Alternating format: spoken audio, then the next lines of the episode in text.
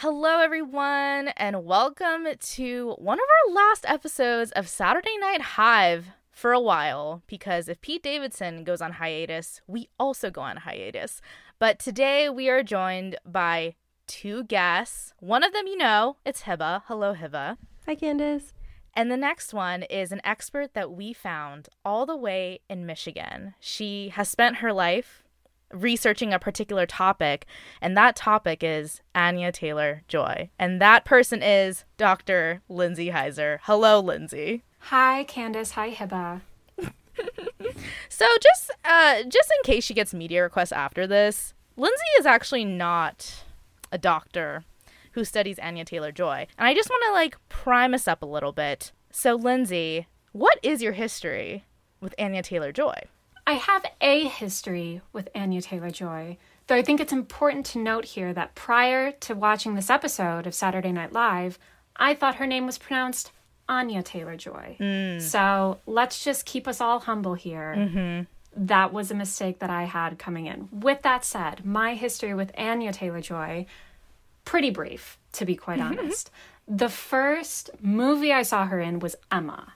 Mm-hmm. And I was pretty excited when when I heard that this episode was happening because I remember heading out of that movie thinking or actually I watched it at home. So getting off of my couch watching that movie thinking she has great comedic timing. It's mm. subtle but interesting. And then like many, I watched The Queen's Gambit and absolutely loved it this past year.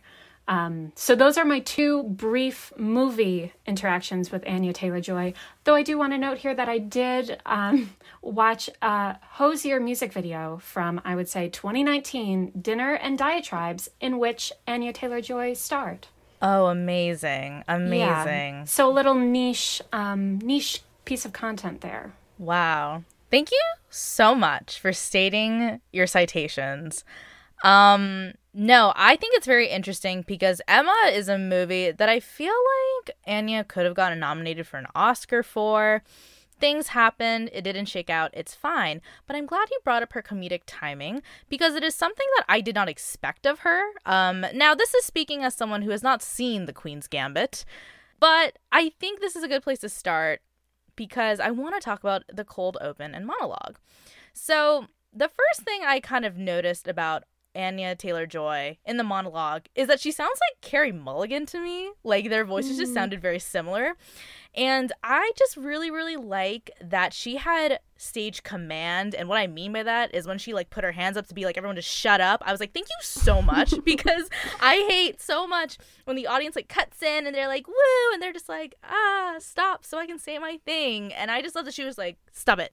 But you know what? I have to say, I really, really love that she did the last part of her monologue in Spanish because I think a mm-hmm. lot of people don't know that she is self identified as a white Latina. And I thought that was very awesome. And so I appreciated that. Did you guys have thoughts about the monologue? Yeah. Um, I. Okay, so I want to say that Candace and I, neither of us have watched The Queen's Gambit, but we felt like it was necessary to bring on an expert because we care about our audience and we care about bringing you a fact based podcast. Um, mm. Um, Lindsay is lending us her expertise um, and cited a longer um, history with Enya that I even knew existed. I didn't know about the music video situation.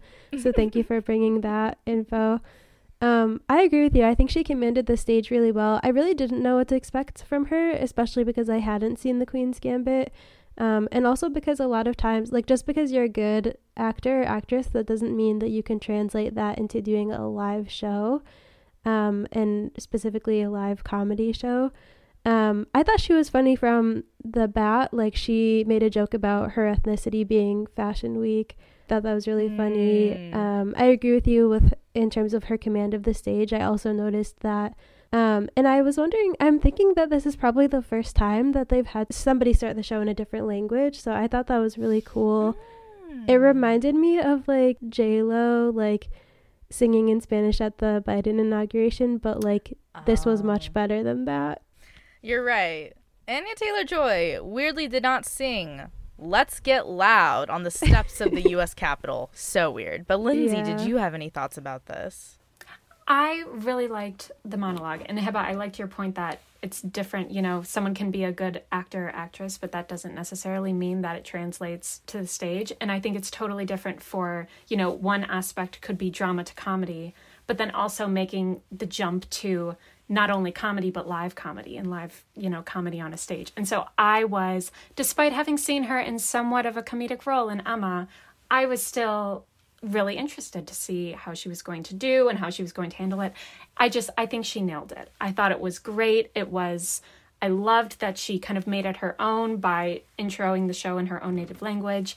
I also loved, I think my favorite aspect of the monologue was her call out to the fact that the entire audience for the monologue, or the entire audience for the taping itself, was full and fully vaccinated. Mm-hmm. And I I loved that she called out that energy and then you could see the camera kind of pan to the audience mm-hmm. because you could tell that the energy it was the season finale you know, it was a full audience and everyone was there and everyone was excited. And that really came out in the monologue. And I found that that kind of, that thread of energy and those vibes carried through for the rest of the show. So I liked that she called it out in the beginning because you wouldn't have gotten the chance to see that had it just been, you know, a regular sketch. Mhm. Yeah. Oh, that is a very good point that I keep kind of overlooking and you know, maybe that's actually a good place to bring up the cold open, which was very different from cold opens past. This started with Aidy Bryant, Kate McKinnon, Cecily Strong, and Kenan Thompson just on the stage. Um, and we can talk about those four and specifically what we think will happen to them next season. But I kind of, I just have to say two things. Number one, Chris Rock being there to me was hilarious because if I'm being frank, didn't need him. Didn't need yeah, him there. Yeah, same. Didn't need him there, Not but you know all. what? I understand. He wanted to open and close the season great. Um, and I really loved. I mean, like my favorite picture of all time is just like the cast all saying live from New York together. Mm-hmm. That to me is always beautiful. But you know, it kind of made me think like, do we think next season's opening credits will have the cast members wearing masks? Yeah, I always love how the title credits kind of set the stage for the rest of the season, and I liked that they had the COVID touch in in the pre in this season in the past couple of months. Um, but you're right. Like, will they transition out of that and just say no masks for anyone? We're gonna leave it behind, call it the you know the past season, and then move on, or will they try to integrate it? But I don't know. Time will tell time moves fast nowadays. I know it really does. Um, but speaking of moving fast, let's move to those sketches. Um, I actually want to first turn to Hiba. Hiba, what's a sketch that you really love this week, and maybe what is like the favorite sketch that you love this week? Yeah, um, my favorite sketch, hands down, has to be the Heaven sketch where they mm-hmm. are kind of like reviewing the prototype for human man and the human woman team comes in and mm-hmm. is just like pointing out all these ridiculous things um, i thought it was really funny i thought everybody in it was really good i think the the thing that really leveled up the sketch for me was that they kept the main thread and they had one storyline but they had all these like side storylines that added to it so, for example, um, Melissa Villaseñor was playing Zelda, who was like the oddball out on the human mm-hmm. women team, and she kept saying like ridiculous things. Um, so that like added a layer of hilarity to a sketch that was like already hilarious. Um, mm-hmm. And then I will say the best casting probably of the entire season was Kyle Mooney as like Jesus, but specifically as Jesus who like nobody wanted to hang out with. um so that was really perfect and yeah, just like also they just I feel like the best comedy is grounded in truth and they asked all these questions that I feel like all of us as human beings ask ourselves and each other about like the design flaws on human man and so mm. um that was really funny too Mm, yeah, I'm with you. I also really love the sketch. Um, I mean, I was just very impressed because I think this was a very high concept sketch. There's a mm-hmm. lot of like big ideas that you kind of have to like hook onto and just accept as fact and move on from it. Yeah. Um, it's like funny because I liked Melissa's character as well. I weirdly had a problem with Aidy's character like bullying and shutting her down because look, oh yeah look, girl boss gaslighting is not cool anymore. Okay, we don't gatekeep in this house. Um, my one small problem aside from that is that Jesus wouldn't actually be in that sketch because Homeboy is 100% God, 100% human, and if human has not been created, how has Jesus been created? That is a fantastic point.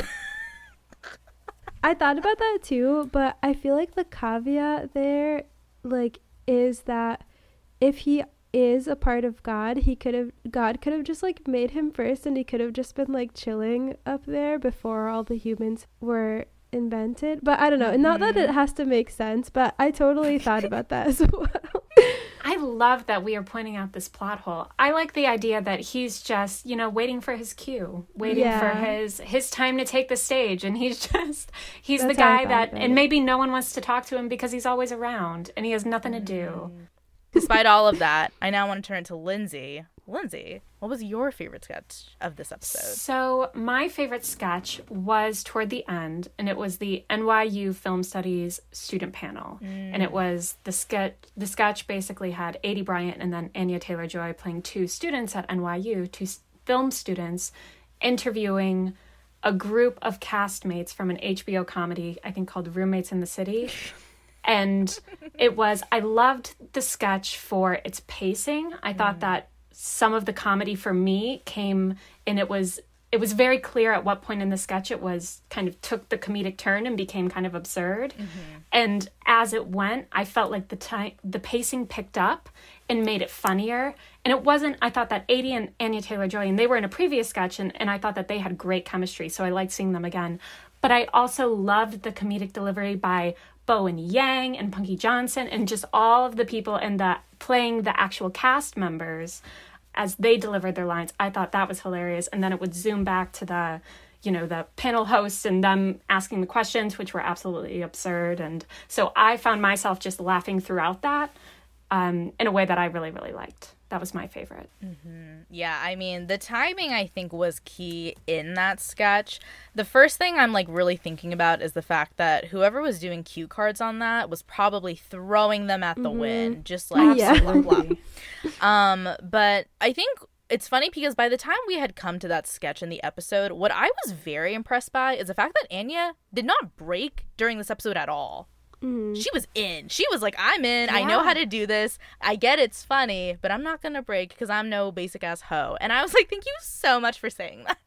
Yeah, I really like that one too. I feel like um, more broadly, it was a gil- good illustration of how people interview celebrities and people interview like figures in pop culture in general. So, like, if it's like a straight white guy, they'll always ask him like very, very softball questions. But as soon as there's like some marginalized identity thrown into the mix, the interview questions get like impossible. So I loved that because I was like, this is like the most extreme, hilarious version of that. Because a lot of the times I think when you're reading an interview, you might not catch that. You might be like, oh, of course they're asking like this black woman about race. Like that's just like so normal in our world.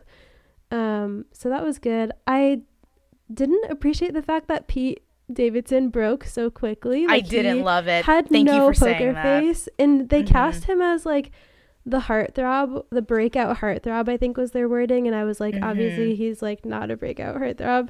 But I was just like, why can't you keep it together? Like, why aren't you better at this? Yeah, he was really throwing in the towel. And on top of that, I think he was supposed to play like a Dylan Sprouse, Cole Sprouse archetype, considering they also went to Oh. NYU and like, Got it. You know, yeah yeah right? And so I'm totally with you on that. And now I kind of want to bring up two musically themed sketches.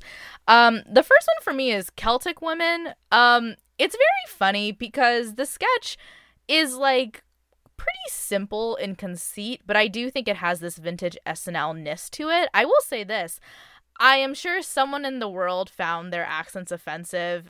Um, but you know, I have to say that Sweet Home Alabama cover was kind of funny. and I did not realize that Anna Taylor Joy might be a good singer. That was something I'm okay, I'm glad you brought that up because there were multiple points during the show in which she did sing and a couple of days ago, I want to say within the last week, the most recent trailer for Last, Last, Night, Night, in in Soho. Soho, came out, Mhm. in which Anya Taylor Joy is starring in. It's an Edgar Wright movie, and I didn't pick up on it in the beginning, but the song, or I'm sorry, the trailer is set to a song in the background, and it looked like she was singing the song. Mm-hmm. And so in the past week, I have just learned all about Anya Taylor Joy and her singing abilities, partially from that trailer, but then also when she was on Saturday Night Live. Exactly. I actually feel like because the other sketch that she did sing quite heavily in was Pride, a wonderful digital short. Um, and the vibe I was kind of getting that m- is that maybe Anya pitched herself and was like, I would really like to sing in this episode to showcase the fact that in the trailer that is dropping next week, I will be singing. and I just want to be put up for more musical roles. And I was like, hey, girly. I'm not going to fault you for being a triple threat. I totally get it. Um, but did you guys have any thoughts on the Pride digital short? I loved the Pride digital short. I love digital shorts in general only because I find whenever I'm watching them, part of me is just being really entertained, and then the other part of me is thinking, how in the world did they do this in a week? This is so well produced in most cases, in most cases. um, and that was a great example. Just the dancing and the singing and the sets and all of the different kind of settings that the the video took you to from the um, the lesbians in their house, they were hosting brunch to the club and just everywhere. I thought it was so well produced and that's going to hook me in obviously but it was just a great song it was a great song i really i really liked it Yeah. Um I okay, so my measure for if it's a good digital short is like if I would download it on Spotify. Um I want to say that I was really enta- entertained by this digital short and I am glad they did something for Pride because it was a season finale and we're not going to get any June episodes. The lyrics were really good. It was great storytelling. The production was great. The singing was bad. Like the singing, like besides call him out, call him out. like besides Anya, like Bowen is not a good singer. Like I love my him, it, but he just kind of like talks the words. Um, I Mhm. did really resonate with the line that he's had, which was, "I don't want to be funny. I want to be hot." baby. mm-hmm. Baby, when he said that, I was like, I'm seen, I'm represented. Yeah, so Mhm. I really enjoyed the. I also love digital shorts, um, and I really enjoyed it. But it wasn't like a bop in the way that like Loco was a bop, if you know what I mean. Mhm, mhm. And to be fair, Lil Nas X did make an appearance. Did you like him in Mhm. that? I did. Okay, so I, I forgot to mention that I love when the musical guest like is somehow integrated into the show. Um, so I thought that was the perfect place to plug him in um, and for him to be a feature. So that was really good. Just everybody else was like just not a great singer. Oh my god. I'm laughing that you're calling Bowen Yang on autotune bad singing, but like you're not wrong, you know what I mean? yeah, I Like, mean he knows he's not a singer. Like yeah, we You know still what? You're love right. him Totally. regardless. Yeah, you know what? He has said that on Las Culturistas, so it is fair game. Um, but maybe this is the perfect point to talk about Lil Nas X. Okay, I'm gonna say this, guys. I'm gonna say it. When I saw Montero the first time on that SNL stage, um, my only thought for like three minutes straight was, "Oh my god, Lil Nas X is so hot. I am so attracted to him. He doesn't want me, but I want him." agreed agreed It was a very steamy first performance. So steamy. And like it's funny because actually i don't when i think about like what i loved and remember from that performance i don't really care much about him splitting his pants which was like uh, frankly kind of adorable slash cute. Mhm. i'm thinking about that backup dancer who licked the side of his neck. That is the point that you can't forget it. You can't forget it. I didn't know who i wanted to be you know I watched an interview um, where Lil Nas X went on Jimmy Fallon. I think right after his um, Mhm. his uh, musical appearance, yeah and apparently one of the dancers in the original dance group got COVID, and so all of the dancers had to quarantine, and they had to get a completely new group of dancers that learned that dance in 24 hours. So that's like even more mind blowing to me because somehow these people who like just came to the game fresh like were able to deliver like a beautiful mesmerizing performance um so yeah even more mind blowing that's fantastic inspirational honestly yeah i didn't even know that So, in the moment in which Lil Nas X split his pants, I would mm-hmm. just like to call out because it brought it brought me a lot of joy. Mm-hmm. The twinkle in his eyes when it happened was fantastic. If that would I ever be on stage on Saturday Night Live? Likely not. If I ever split my pants, just the fear and the yeah. paralysis that would come over me would I would just stop. I would crawl into a ball and I would somersault off the floor, you know? Mm. When he when his pants split and you just saw like the chaotic gleam in his eyes, I thought that was fantastic. And he handled himself brilliantly and yeah, I just I thought it was obviously you know a crazy moment but it was he's a he's an entertainer. It was it was really cool. He is an entertainer. No you're completely right. And he's very lucky that that specific move was like such a big part of the choreography. Yeah. like because the crotch grab was such like a normal thing that could have fit into the choreography if it wasn't all over his face i wouldn't have realized that something went wrong um, mm, but I thought it just mm-hmm. humanized him because, like Lindsay said, if I had split my pants on live TV, I would have freaked out. And like, you could see like something happened, but it was like more funny and endearing than anything. I think. So yeah. No, you're completely right. My hope is that when either slash all three of us somehow end up uh, creating music careers, um, and performing on SNL, maybe the key here, guys, is you split your pants, crawl into armadillo, just sing with your mic really close to your chest. oh no. But no one can no one can see you, so it just sounds really breathy. But it's like mwah, perfect. But it's moody, not breathy. Mm, moody. Mm, mm. You're completely right. Um but you know, overall, I have to say this performance really stuck with me to the point where I do think it is actually one of my top three favorite performances this season. My mm. other two would probably be Megan Thee Stallion and Dua Lipa. I think the other thing I just want to shout him out for is the fact that Lil Nas X's body, woof, he bulked up the way that like Bad Bunny and Jack Harlow definitely also worked out before their performances, and I appreciate that. Um, and I also really appreciate that they played a little bit of the song Whole Lot of Money from Bia, because I love that song.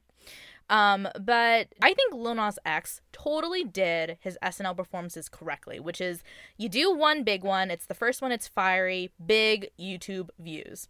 And then you do one like dialed back performance, usually mm. in white, um, to try and kind of like show your vocal range. And it's what Cardi B did.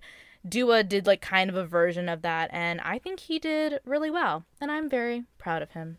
I agree. I think that's that's a great take. That you know you hit it out of the park with the first one and then you just expand your range in the second. I i loved both of the performances. I thought they were great. So now it is time for weirdly a segment that i really like this week. Weekend update. Hiba what did you think of weekend update? Yeah um there's so much to talk about with weekend update the first thing I'll highlight is the joke exchange. So every mm. season finale, Colin and Michael write each other jokes and are not allowed to see them before going on air. Those are always really hilarious, and they were especially hilarious this year. Um, so that was really funny. I do wonder how they do the dress rehearsal show with those, but maybe they just don't do that part, or maybe they have like a different set. I would love mm-hmm. for somebody to answer that question. If you know the answer, I will text them. Yeah, yeah, yeah. I'll text okay, Michael great. Great, great. Mm-hmm. Um, so yeah, that was really funny. Um, the other thing I really loved was Cecily um, as Jeanine Pirro and her mm-hmm. particularly just like singing my way in a giant like glass thing of wine and splashing wine everywhere and like throwing it back at Colin. Um, I thought that was really funny. I also thought they must not have rehearsed that because, or else Colin would have been soaking wet. um, so mm-hmm. part of me feels like Cecily just improv there. Um, the last thing with Weekend Update was like Pete Davidson's um, like cameo. He talked about Mental Health Awareness Month. Um, I thought he did like a solid like spiel that he usually does, but I he said something that stuck with me, which I think we're gonna talk a little bit about this later. But he said it's been an honor to grow up in front of you guys, and I really didn't think he was leaving, like that this would be his last season. But I feel like because he said that, it like raised some alarms for me, like, oh my god, is he actually leaving? Like, why is he saying that? Um, so yeah, but overall, pretty solid weekend update. The guest appearances were good, and the joke exchange tradition um, was very heartwarming. I would say. Yeah, I loved the Cecily Strong as Jeanine Pirro in this episode. Hiba, for the point that you mentioned about you know what is dress rehearsal and, and what is not, or what is rehearsed and what is not. And I thought, especially you know, so she started out at the desk and she was sloshing her drink everywhere and kind of hitting Colin and everyone was laughing. And then she starts singing and kind of, you know, exits the desk and comes to the front of the stage and just gets a huge glass and fills her glass with all of this, you know, liquid. And you kind of look to the back, and Colin Jost is just minding his own business and kind of looking at Michael Che. And she just tosses it with mm-hmm. a vengeance behind mm-hmm. her, like over her shoulder, and nails him so accurately. It was it was fantastic. I laughed so much. I thought that that sketch was great. I I loved the Pete Davidson. I feel like we've seen him multiple times over the years taking on the desk as himself on Weekend Update. And there was just something about this where he seemed to be nailing every single joke. He was there, people were laughing, and it just it felt really right. Um, and so I am. I'm I'm excited to hear your thoughts on on Pete Davidson in general. But overall, I thought that this was a great weekend update, especially a season finale weekend update. Mm-hmm. Yeah, it's like very funny because I am incredibly impressed by how Cecily's like aim game is so strong. It mm-hmm. literally it kind incredible. of it felt like when people throw a basketball over their shoulder and yeah. it makes it and they're just kind of like shrug. but she did it twice, which I'm just like, wow. Yeah. Um no, I mean, this was an incredibly packed weekend update because it kind of created more questions than answers. I mean, I'll say this. I think Cecily definitely made a farewell through this. Mm. Very fitting because not only was she a weekend update anchor at one point, but like, you know, Jeanine Pirro, let's be honest, haven't heard her name in a very long time. It's a very yeah. like odd person to bring up out of nowhere. So I think she was just very like, look, I don't want a huge goodbye party. Let me do this. But no, let's talk about Pete Davidson. So I am going to say that because that line, it's been an honor to grow up in front of you guys, had such little relevance to the thing he had said before that, I think that was his send off. To me, that was very clear. It's like very funny because there was someone who wrote about you know, this idea of like who's leaving, who's staying next season. And they very openly were just like, Pete Davidson is not a good sketch performer, and I agree with that. Yeah. He is not a good sketch performer. Mm-hmm. Frankly, it is crazy that he has been here for 7 years, especially in a format that frankly he's just not very like fitting for. But you know, the way that he has grown on Weekend Update is actually very interesting. Like he used to be incredibly shy and like but then he like curated his craft and he like actually used it to say important things. I'm thinking about the one where he was with John Mulaney. Like there's just he grew a lot at that desk and I think to me that was such a clear indication of him leaving. Um I'm not going to lie. I also got a weird sense that maybe this was Colin Jost's last episode. But no, I don't I know, I know. I know. I have this weird feeling that he is well, here's what I'll say. Is it because his that... memoir was super successful and flying off the shelves? Yes. Um. No, I think he's going on a book tour. Is that it? You know what? He is taking his book tour that was released a year ago, and he is taking it on the road in Canada. Um, catch him in your local city, at your local your indie local, bookstore this fall. Your local Barnes and Nobles indie bookstore. Um. The thing is, I've kind of backed away from that theory because I feel like every weekend update anchor does kind of get a huge send off, like Seth Meyers yeah. did and Amy and Tina. But I could also see a world unto which Colin backs off the weekend desk, stays as head writer. But I don't know. Mm. I don't mm. want to plot his LinkedIn resume. But what do you guys think about him or Pete or all of those leaves, you know? I take your point about him leaving. I couldn't imagine who would replace him. Yeah. Mm.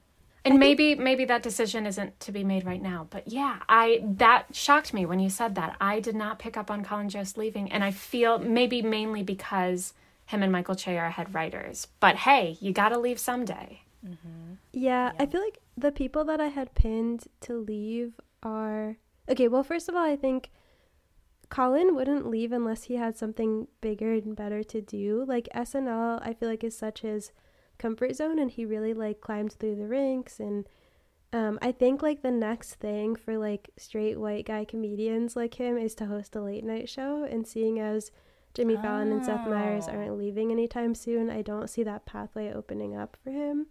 So I don't think he's leaving unless he like really has some other stuff that he's working on that we just don't know about.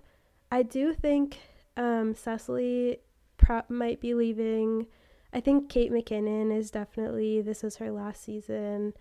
Um, I'm really not sure about Pete. I feel like he has grown a lot, but again, I don't know what else he would rather be doing. Um, so that's a question mark for me.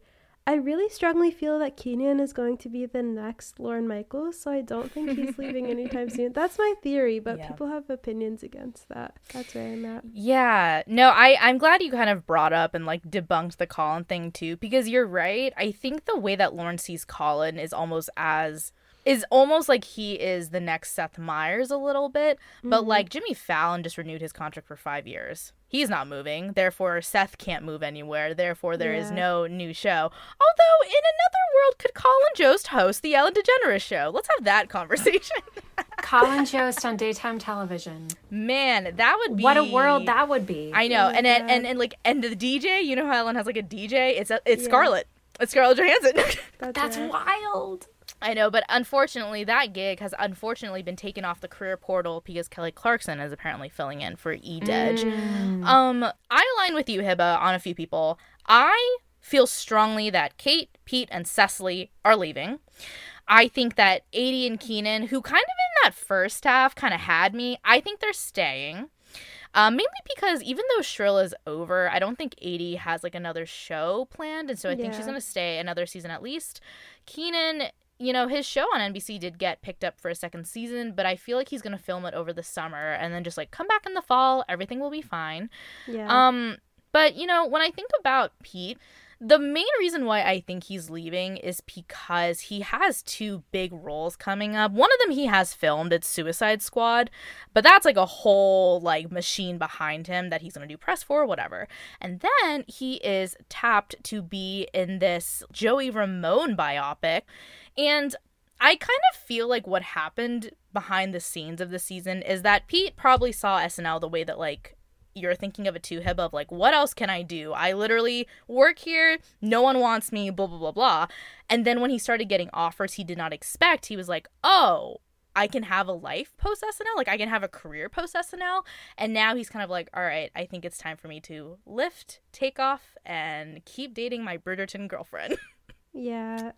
I don't know. I feel like he's a little bit all over the place. Also, he re- he does. You're right because he is not good at sketches, but his niche is like his little stand-up commentary things on Weekend Update, and then also all of the digital sketches that have some kind of rap in them. Um, mm, so mm-hmm. I don't know. I'm really divided on him because I feel like there is a world where he could just stay and keep doing what he's good at, and now he's like one of the OG cast members, so he'll get like cast in more things.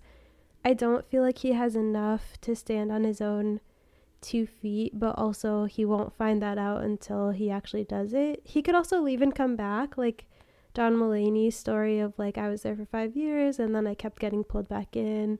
I could see a world where like he's not officially a cast member, but he's just like still adjacent to that world and continues to come back to. Mm-hmm. Yeah, and I think just to like really pull on my research hat, this whole conversation kind of reminded me of you know past big people who've left. Um, you know when Bill Hader left SNL, he only announced it like four days before the finale of season thirty eight, oh, wow. and this is like May of twenty thirteen, and then the year before. Andy Samberg, who like had been like a very big presence on SNL. He was their digital short guy.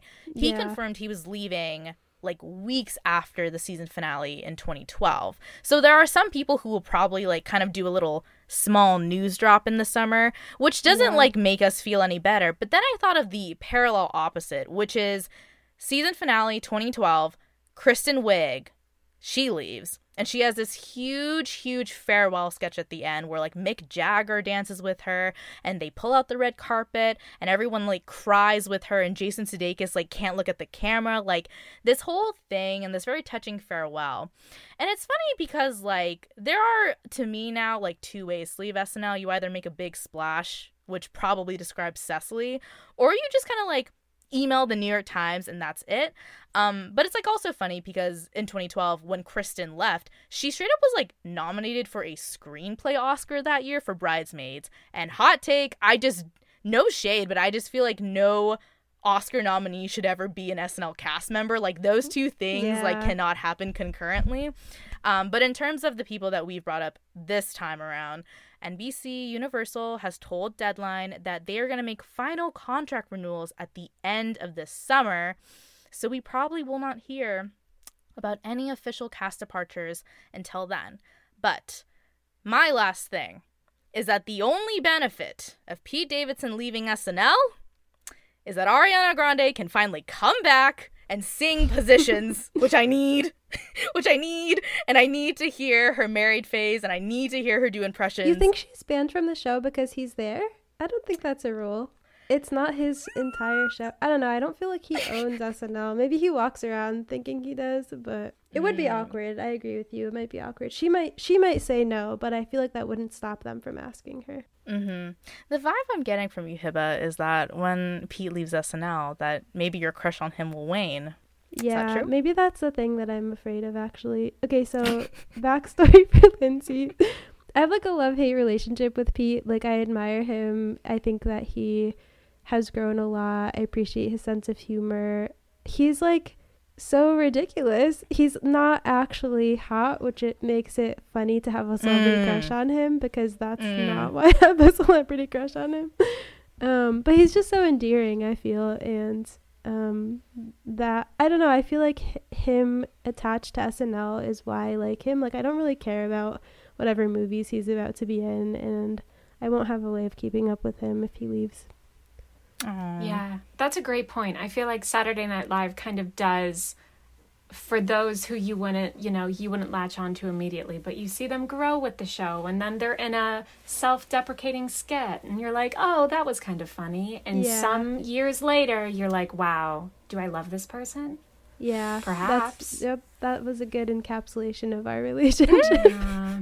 well, hey, I validate that. That's fair. You know, I think I think your thoughts are spot on. I think the only two that I would that I will verbally verbally agree with on because hey, I'm a cautious girl, so who mm-hmm. knows. I I agree that I think Pete will leave and I think that Cecily will leave. Pete mm-hmm. because of the comment that we alluded to and then Cecily just because of that iconic send off. Can you mm-hmm. even come back after that? No, I'm kidding. She could always come back. Man. Um, but those would be the two. Those would be the two. Yeah, you're right. And one wild card I want to throw into this conversation. I would keep an eye out on Beck Bennett. Mm. I think he might be mm. leaving. And my well, only reason for saying this is because me, an avid watch through the credits girl, Homeboy was crying a lot during those credits. And I mean, the thing is, Kate McKinnon also cried during the opening monologue, which to me like indicated some type of like self departure.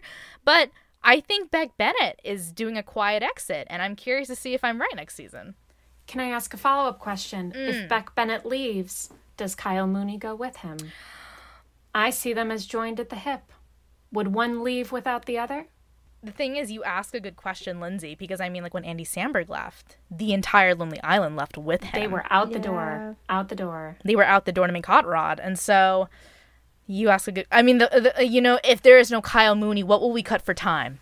What will we cut for time? you know, that feels mm. like the best logic puzzle. You know, like those logic classes. If there is no Kyle Mooney, what will we cut for time?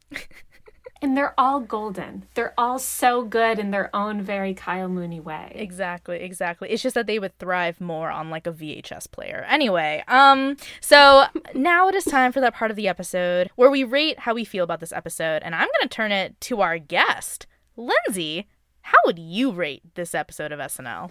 So, overall, I thought it was a great season finale. It was varied. The musical guest was spot on. Weekend update was great. So my rating comes pretty highly. And the metric for my rating is from one of my favorite offbeat skits, which was Celtic Woman, featuring my favorite duo of dudes on the show, whose comedy I can't explain, but somehow I gravitate toward.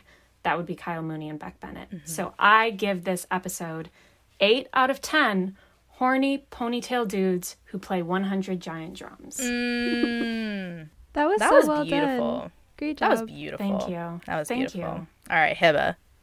What about you? I agree with Lindsay. I will rate this episode 8 out of 10 split pants.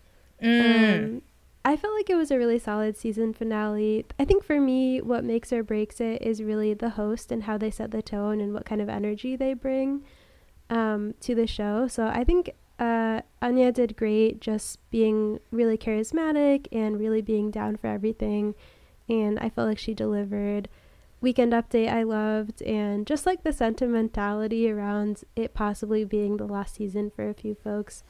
Um, I really enjoyed it, and I did watch it more than once. I have to say. Wow. That's really nice of you. Um, Lorne appreciates you putting that money directly into his Bank of America account. I am going to round out this Olympic trial because I too shall rate this episode 8 out of 10 backup dancers licking Lil Nas X's neck during Montero. Because that is how many times I watched that clip over and over again. I agree with Hiba. I'll say this. I didn't have high expectations for this episode because I was just kind of like, I don't know if a drama prestige actor can pull this off completely. But you know what? I have to say, Anya Taylor Joy is someone who really came in, was very down for a lot of stuff, and all of her sketches were frankly like baseline fine. Like they were baseline well written. Lil Nas X really took it up above there, which makes this pairing fantastic. This is our last episode for a while, but thank you to everyone who's hopped on board our alien spaceship called this podcast. Um, I want to thank Lindsay Heiser for coming on to give us her expert takes. Thank you so much, Lindsay.